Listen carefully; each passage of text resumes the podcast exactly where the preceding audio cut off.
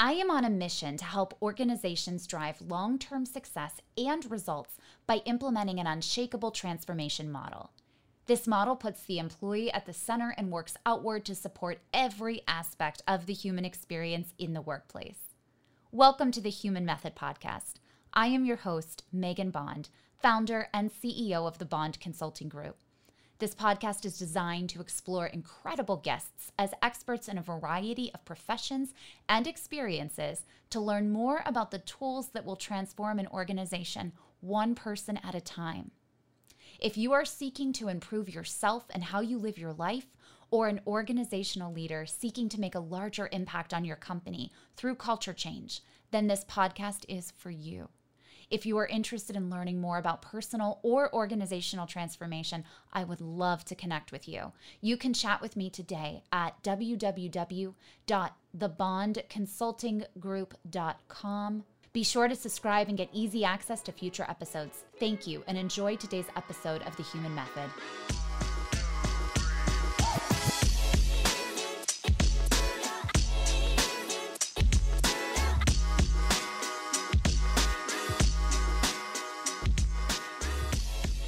Join me in welcoming our guest today. Uh, this is a very, very special guest, and, and I am so excited for today's session. She holds a doctorate in medical Qigong, is a clinical practitioner, therapist, certifying instructor, curriculum designer, and speaker for integrative approaches to work and living. She also helps people with healing and alternative therapies, including Reiki, Qigong, five element and yin yang theories, sacred geometry, mindfulness, and meditation. She is a certified master teacher of the Usui Shiki Ryoho and certifying Qigong instructor. In addition to private healing sessions, her consul- consultative practice offers private mentoring, coaching, and workshops that help people achieving personal empowerment goals and healing on all levels through cultivating consciousness and understanding personal potential as well as the dynamics of consciousness in leadership, team development, and personal development.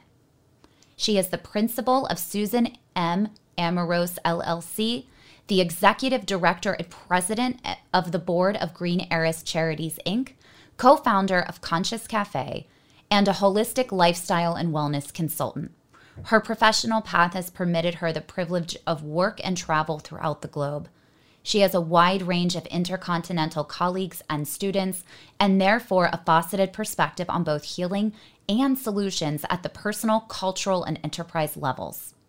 Her Far Eastern travels have included Japan, China, Korea, Malaysia, Thailand, and Singapore, allowing for Eastern approaches and insights on a Western world. Please join me in welcoming Susan Amorose. Susan, we could not be more thrilled to have you on this, this show today. I'm thrilled to be here, Megan. Thank you. You're welcome. Uh, and Susan, you know, I, oh, you and I have known each other for a while, and I've loved working with you. You, this work is so profound and impactful on um, how we choose to show up for life and it's helped me tremendously. I think that, you know, it's taken a while for Western culture to really catch on to this, but I have seen an influx of this work taking form in Western culture, especially um, as this pandemic has hit and people have had to do this deeper work on on themselves. So to get started for, for those that might not be fully aware of practices such as Qigong um, and, and the work that you do, will you tell us a little bit more about your work and maybe perhaps define some of your techniques? Oh, I'm more than happy to, Megan. Qigong is still relatively obscure in the West, and many people actually um, may have some concept of or connection to Tai Chi.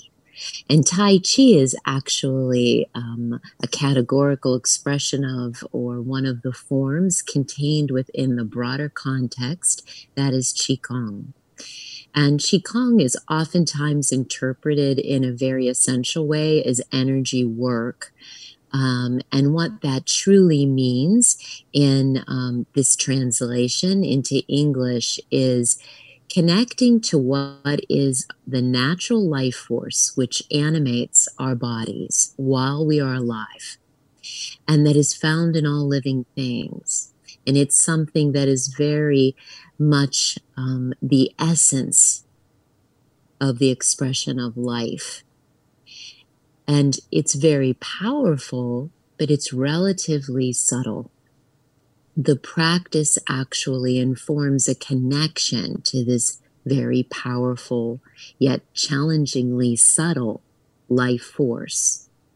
And we do so in a way that conducts the processing of it in a more conscious or aware, present way. So we're actually doing things in partnership with this life force and we're making connections, we're assessing where there's need, and we are developing a greater awareness that we can actually experience much greater personal power in this conscious connection, which is present in everyone, in all living things.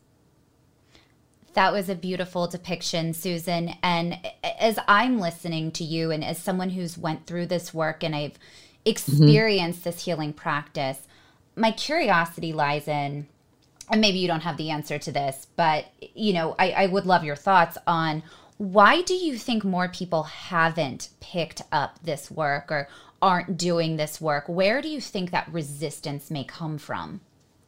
I think that's an excellent question and why it's really exciting to be connecting on these things with you, Megan.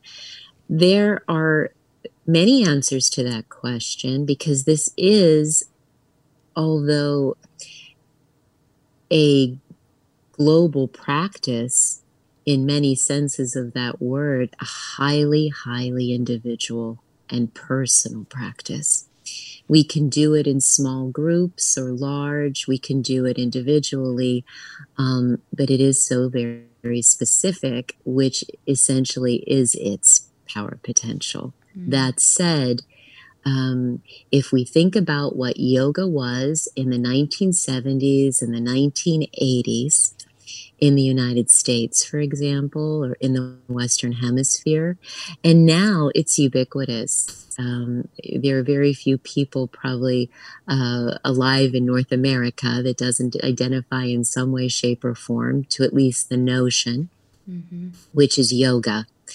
And so Qigong is in many ways that. So, if we look at transcendental meditation that was brought over by Westerners via yogis, again, in the middle and latter part of the 20th century in the US, we're looking at Qigong as being a branch that's relatively obscure. Um, however, really manifested fairly powerfully in Tai Chi.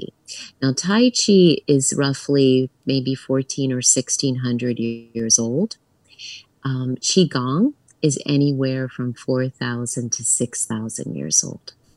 So the overall practice itself was, to a large extent, um, unknown here in the West. Mm. And in its uh, more essential aspect, was not practiced broadly or taught broadly. Interestingly, the advent of um, a world health crisis, a pandemic, really pushed to the fore Qigong and began to make it a little bit more of a household wor- word because um, those who were teaching Tai Chi began to teach Qigong. And that was because it's probably most prominent in consciousnesses because it actually elevates um, our immune response. Mm. You know what? I, I'm so glad you brought up the pandemic because let's go there. Um, I think that you know from people I've spoken with, from my own personal experience, this this worldwide ripple effect of a global pandemic of people um, being forced into isolation, people dealing with fear, um, facing death, losing loved ones. So much has happened in such a short amount of time, and it's it's fascinating to me that it's hit the entire world and not simply a certain space within within our planet. Um, we've all experienced this in some way, and I think the work that you do really ties to the the impact the pandemic has had on a lot of people where we've been forced to get to know ourselves um, and some of us hadn't haven't really done that work so what are you noticing? What are you seeing with the different perspectives on COVID and, and how people have related to this pandemic in a in a deeply personal way? Well, it's incredible. It seems as though we could divide it into two distinct camps. Those who found it to be what, exactly what they needed, although they would have preferred it was born out of better circumstances, and those who found it so enormously painfully challenging. And it really does have much to do with the way that we connect to variability and unknowns. So, Qigong is very much an empowerment practice. And there is a martial permutation. There is a flow practice, which we could define as spiritual. Uh, and there is an aspect of it which is profoundly therapeutic. And so within this, um, there are many connections to manifesting a really great connection with self, but not in isolation. So, again, if we look at practices such as meditation and we look at practices such as yoga, for example, they're fantastic approaches, and I use all of those uh, and many others. But within that, there has a tendency, the way they've manifested in the modern West, to be a very compartmentalized practice. Mm. Whereas Qigong actually pushes through any boundaries, any compartmentalization. And Qigong truly is in its purest form very integrative. So you are constantly connecting to everything around you and connecting to self. And therefore, there is created, I would describe as a much clearer connection to what is incoming and what is outflowing from you. And within that space between, a much keener uh, relationship to the forces that are around you and who you are so that you are not finding yourself in a very reactive state and not finding yourself defaulting to panic or reactivity when met with something that is not familiar, not expected. So then the default aspect of self goes more toward a grounded, centered, aligned connection with what you as an individual know to be true for you. Decision making processes, adaptation is really what we're talking about. A principled way to connect to our unique capacity as humans to adapt by a, understanding that we are very creative. But this creative aspect is not an isolated expression. We are always creating or co creating, if you will, with the forces around us, the elements around us. And so this relationship now is heightened and becomes a very alive experience for the individual in connection to the forces around us. So we no longer continue to relate to everything that is happening in a defensive mode or in an aggressive mode because we are able to attune to that place which is more stable. And why is it stable? Well, because it's grounded and there is the capacity within the individual to align with that groundedness. And from that place of stability, then connect outward and allow that which is outward to connect to us without the large fear charge, without that um, relationship to vulnerability that um, was so disempowering. To understand that vulnerability is actually our access, that is our gateway. In order to be accessible to authentic power, we must be able to relate to vulnerability for its potential for us. And why do you think that, you know, going back to something you said earlier, why do you think that for for half or for some people it was so much easier to relate to this vulnerability and uh, quickly find their authentic power in this space while you know the pandemic may not have been desirable they were able to really adapt to the isolation piece pretty pretty well um, whereas yeah. others suffered and, and were unable to connect to their vulnerability in a, a thoughtful way. Those who have a tendency to be more introverted or more comfortable with stillness or who have um, a stillness quotient requirement mm-hmm. found that the space, um, the pause, the slowing down to be a gift because they're able to function better. Those who are more what we would call yang to the yin and more active and deliberate in terms of um, goal setting, outcomes, uh, the relationship to control um, being one that they are more comfortable determining and playing a very lead role in rather than a response role where they are the call and not the response. This was something that felt akin to um, almost death to them mm. because the external world, the template of their lives, uh, changed abruptly and suddenly, and there was nowhere to go to plug in.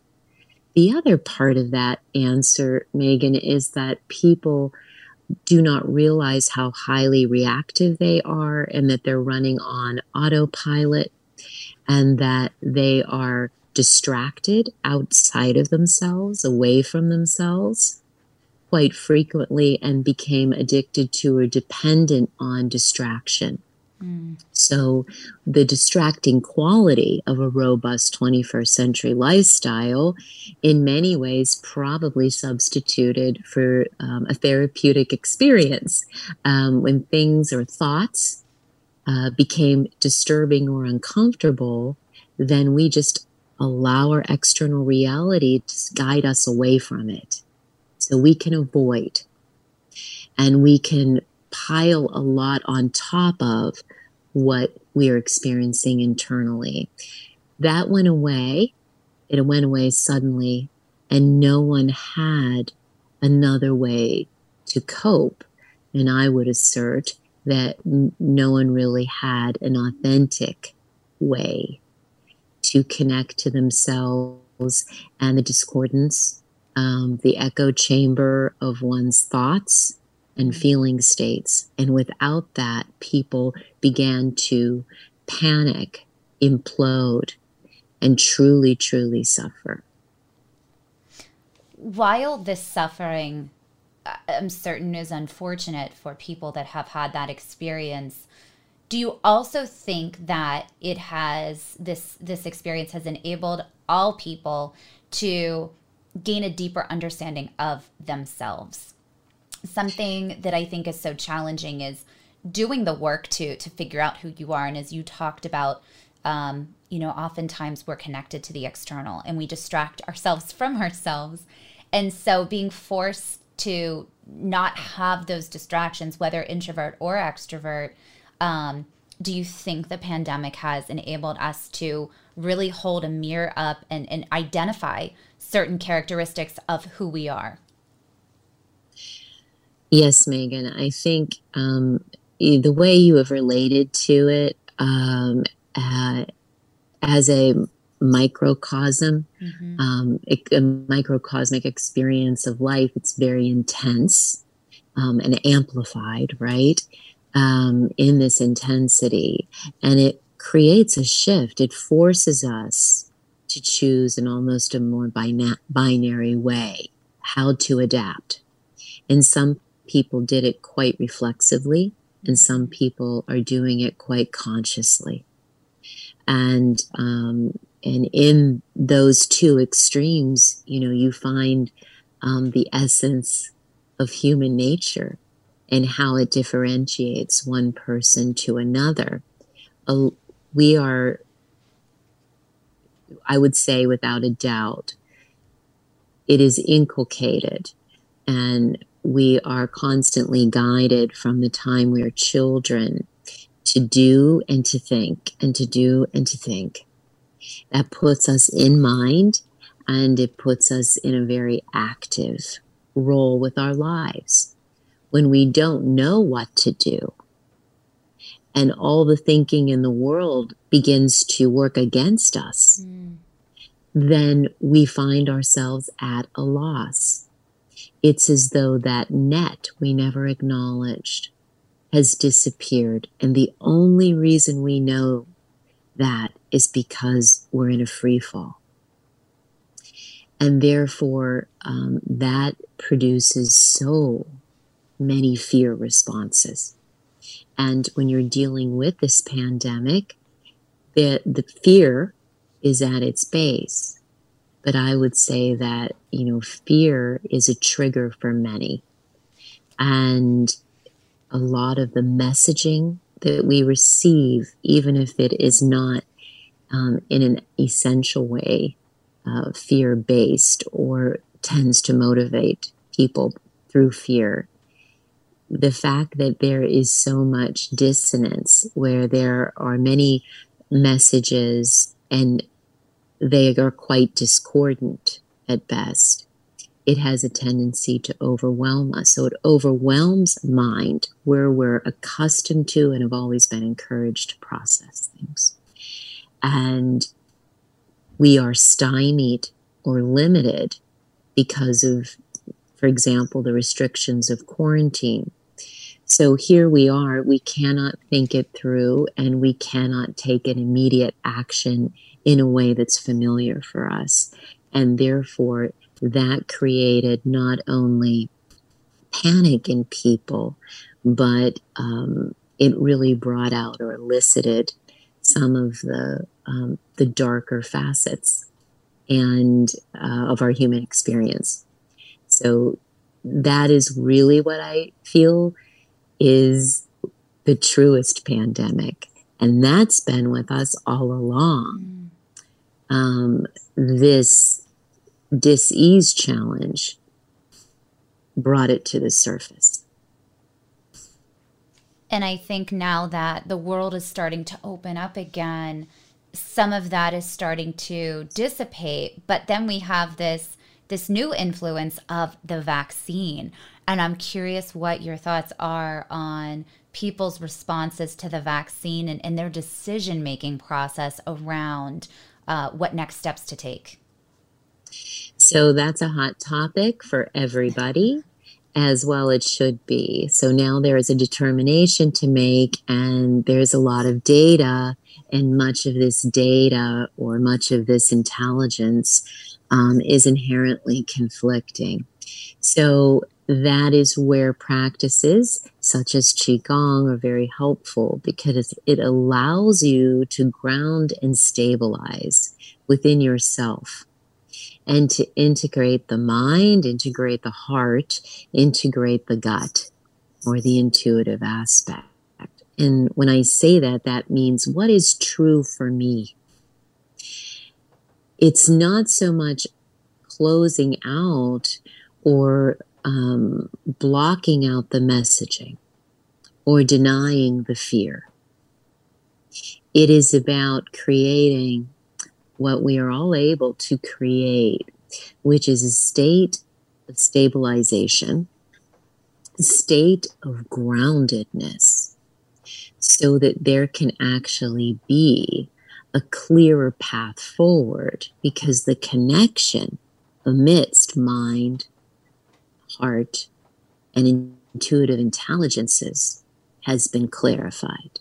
And that in Qigong, upper, middle, lower Dantian. These are giant chakras um, or vortices of intelligence that we have, um, and which speak to us if we listen.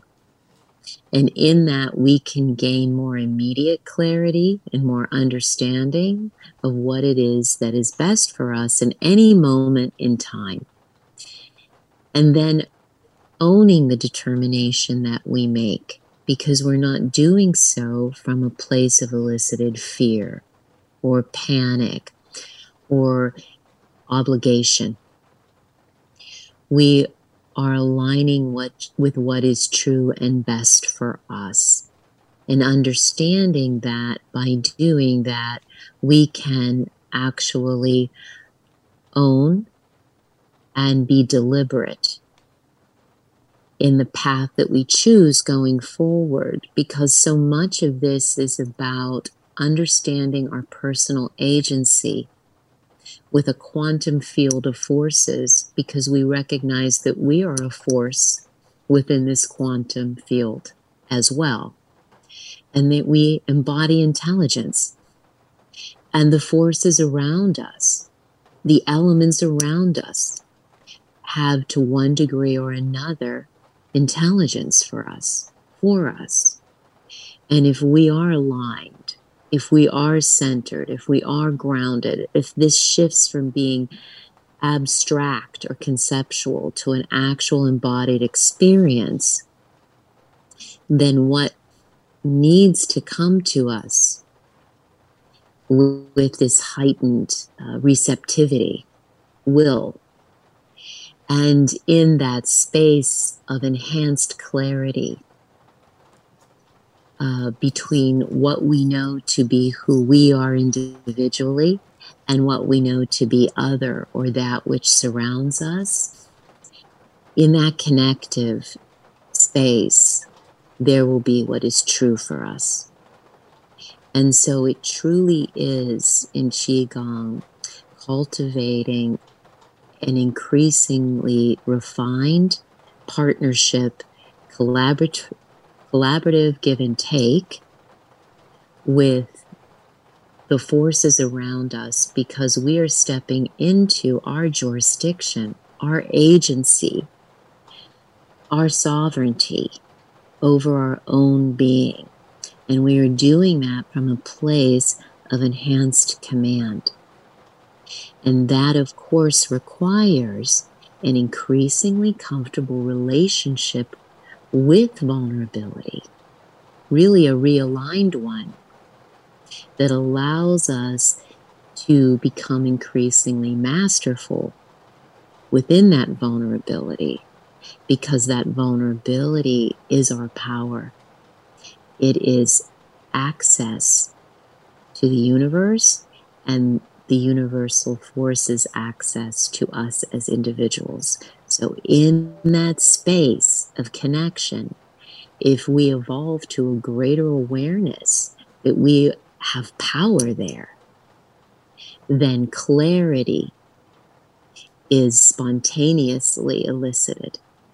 And connection to a trueness, to, to what we would say uh, alignment with that becomes increasingly stable and therefore produces what is authentically powerful rather than grasping outside in the external reality and manipulating it and dancing between action and reaction.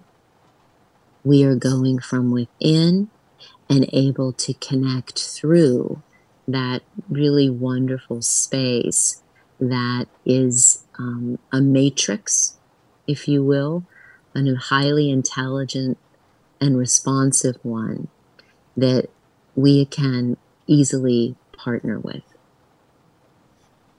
It's so interesting and it you know listening to you it's it's becoming more clear to me that and you had you had spoken about this earlier that the the decision to get a vaccine or not get a vaccine or whatever we decided you know these over these past couple of months in regard to that it's almost a microcosm for how we as individuals choose to relate to the external so the vaccine could be anything external.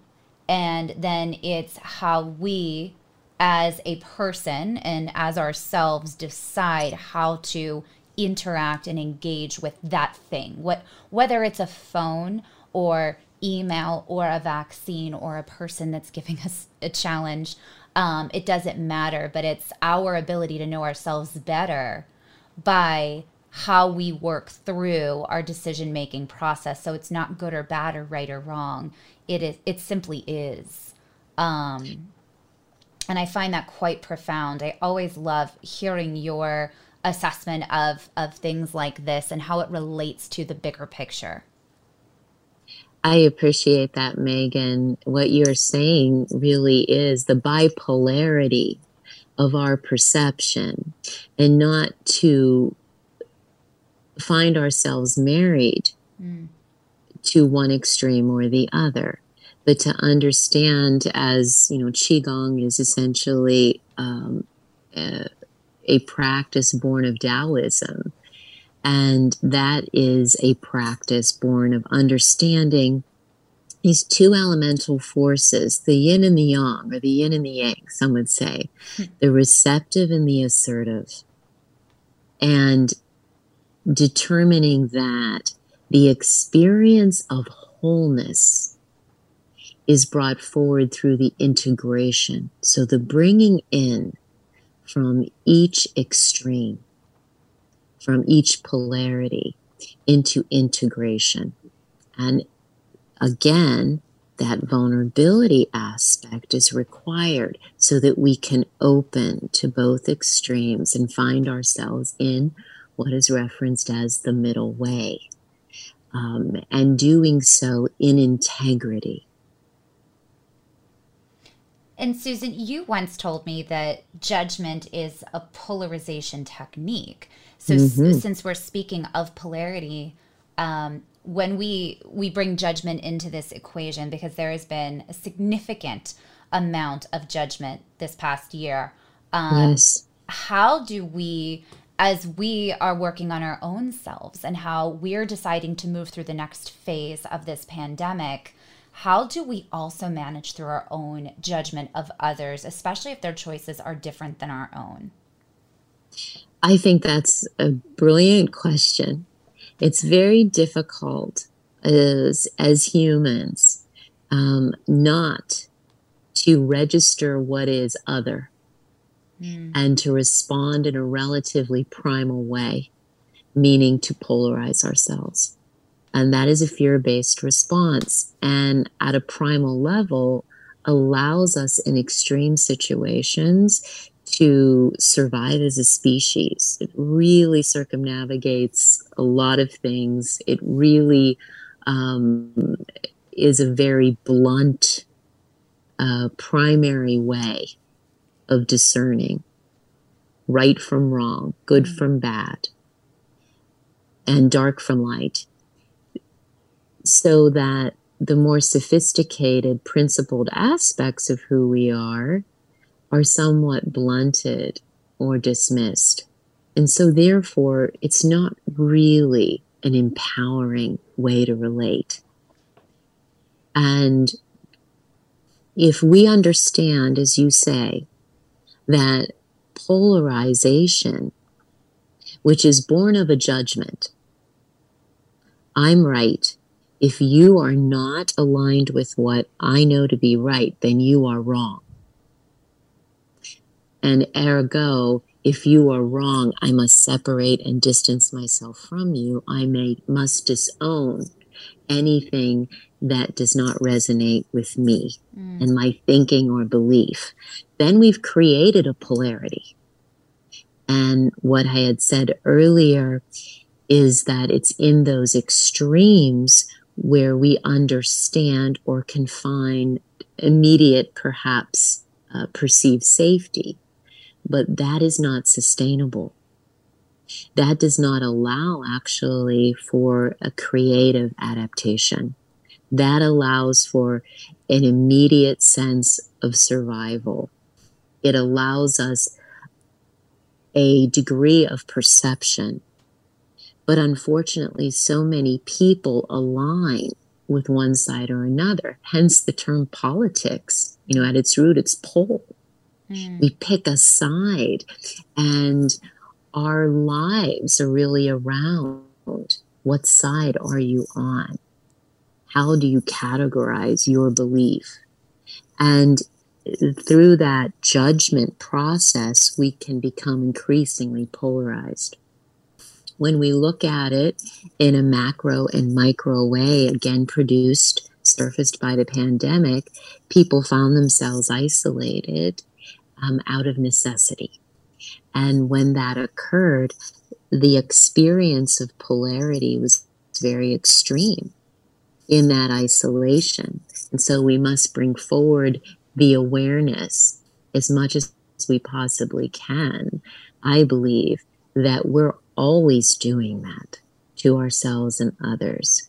We are polarizing and creating a distance that really doesn't serve ourselves or the whole because it's in the integration where the true power is and where the capacity to create or manifest lies. And so, with that, and in the vein of practicing this this objective awareness before moving into polarization and or judgment, how can we take some of the tools that that we gained, perhaps without even realizing, during COVID, and use that to help us re-enter the world in a more meaningful way? Well, to understand probably initially that the universe can be gangster. if it is finding itself out of balance, my goodness, um, the universe will take over and create an extreme polarity in order to eventually achieve balance. So, to take what it is we have known, what it is we have learned, and the truths which have surfaced, or for some of us, which we have excavated. And to say, I would not have these otherwise. This extraordinary circumstance, in its extreme, produced this for me. And there was really no other way I was going to slow down enough, have the space, have essentially a container to do this type of connectivity to self recognition of what my world has been and could be, and to take the gift of that because it is an enormous gift. And like so many things, it was born or brought forth uh, with great discomfort so that our attention was gotten and now that we are aware and we have a heightened sense, um, a renewed sense of vulnerability, to understand though that all of that is actionable, that we can step into the power which is our relationship to that vulnerability, which has had the opportunity to be completely reorchestrated. We've had the opportunity and still do to reorient ourselves around that and to say this was in many, many ways a gift. Mm-hmm. I don't want to squander it. I do have greater connectivity. I have discovered truths. I see the world and what it I took for granted. And I have survived and transcended variability and the unknowability that is the world, that is my being, and that was always there. But I did my best to polarize myself from that. Our cultures are created and designed to insulate and buffer the fragility, if you will, and the unknowability. There are no givens. But to know that within this field of quantum forces, which is what Qigong really directly connects to from a place of uh, grounded empowerment, that we can become increasingly a very powerful part of the adaptation that takes place from this point forward. An increasingly directive, attending part of that. And I can't think of anything that aligns us more as a species with our power potential than to be a discerning part of adaptation, which is the evolution of our planet. Thank you, Susan. Thank you so much for your time today. Oh, thank you, Megan. This has been a joy for me. I so appreciate it. And I thank you and I thank your audience. Thank you for joining me for this episode of the Human Method Podcast. I am Megan Bond, and if you are interested in learning more about personal or organizational transformation, I would love to connect with you. You can reach me today at www.thebondconsultinggroup.com. I also want to thank Ayla Zimmerman for design and promotion of not just the Human Method, but our Bond Consulting Group site as well. She is a kick ass designer, so please check out our site at thebondconsultinggroup.com. Sign up for our newsletter so that you can receive great content from us. Be sure to subscribe so that you don't miss our next episode. And if you enjoyed the show, please don't forget to rate and review wherever you get your podcasts. Our theme for the show, as always, is to be a little bit better each day. So remember, be better today.